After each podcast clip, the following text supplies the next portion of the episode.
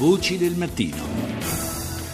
Torniamo ancora in Africa per parlare della situazione in Burkina Faso dove i militari hanno preso il potere nei giorni scorsi per porre fine agli incidenti che hanno accompagnato il tentativo del presidente Compaoré di cambiare la Costituzione per garantirsi un altro mandato dopo 27 anni trascorsi alla guida del paese. Il fallait aussi les rassurer, de dire que nous ne sommes pas là pour usurper donc, euh, et nous asseoir Ieri a parlare è stato il presidente ad interim Isaac Zida, il quale ha ribadito che l'esercito non intende usurpare il potere e governare il Burkina Faso. Nostro obiettivo è aiutare il paese a uscire dalla situazione in cui si trova, ha dichiarato, spiegando che le consultazioni con tutte le componenti della società proseguono in vista della formazione di un governo di transizione.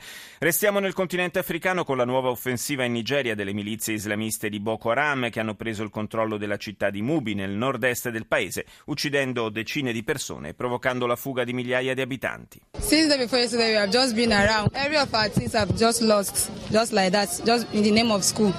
È la voce di una studentessa riuscita a sfuggire ai raid che racconta ciò che lei e altri ragazzi hanno dovuto affrontare. Dall'altro ieri che siamo in giro camminando e correndo qua e là, dice abbiamo perso tutto, è davvero terribile. Subito dopo che ce ne siamo andati, quelli di Boko Haram hanno bruciato il nostro ostello.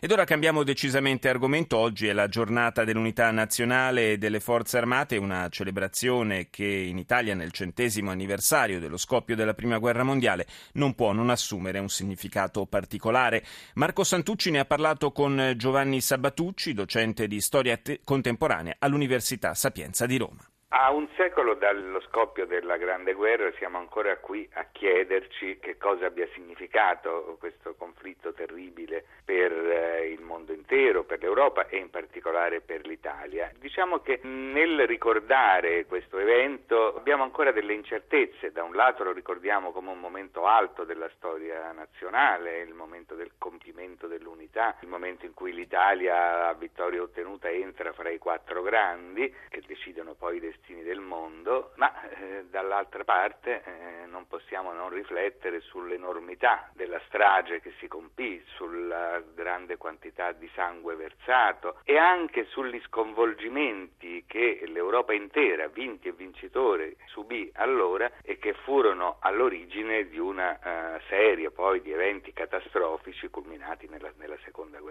mondiale. Il nostro era un esercito fatto di persone che venivano sì da tutta Italia, ma un'Italia completamente diversa una parte dall'altra. Poteva significare un tratto d'unione quella guerra per il popolo italiano? Ha ricordato e celebrato l'eredità della Grande Guerra, spesso ha dipinto questo evento come un momento di fusione di una nazione italiana che era stata unificata da poco più di mezzo secolo, una fusione fra italiani che spesso si conoscevano poco fra loro. La scolarizzazione aveva cominciato a fare qualche effetto, però molti di coloro che andarono a combattere erano ancora analfabeti. In questo senso una forma di fusione, un affratellamento per coloro che andarono a combattere ci fu sicuramente, eh, ma avvenne in una circostanza, in un'occasione particolarmente tragica. E alla fine l'Italia, se per alcuni aspetti ne uscì più unita, per altri invece dovette poi attraversare un periodo di conflitti sociali e politici che poi sfociarono nell'avvento del fascismo. Fu chiamata prima guerra mondiale, in realtà, professore, era una guerra più che altro a dimensione europea. Il centro della guerra fu sempre l'Europa.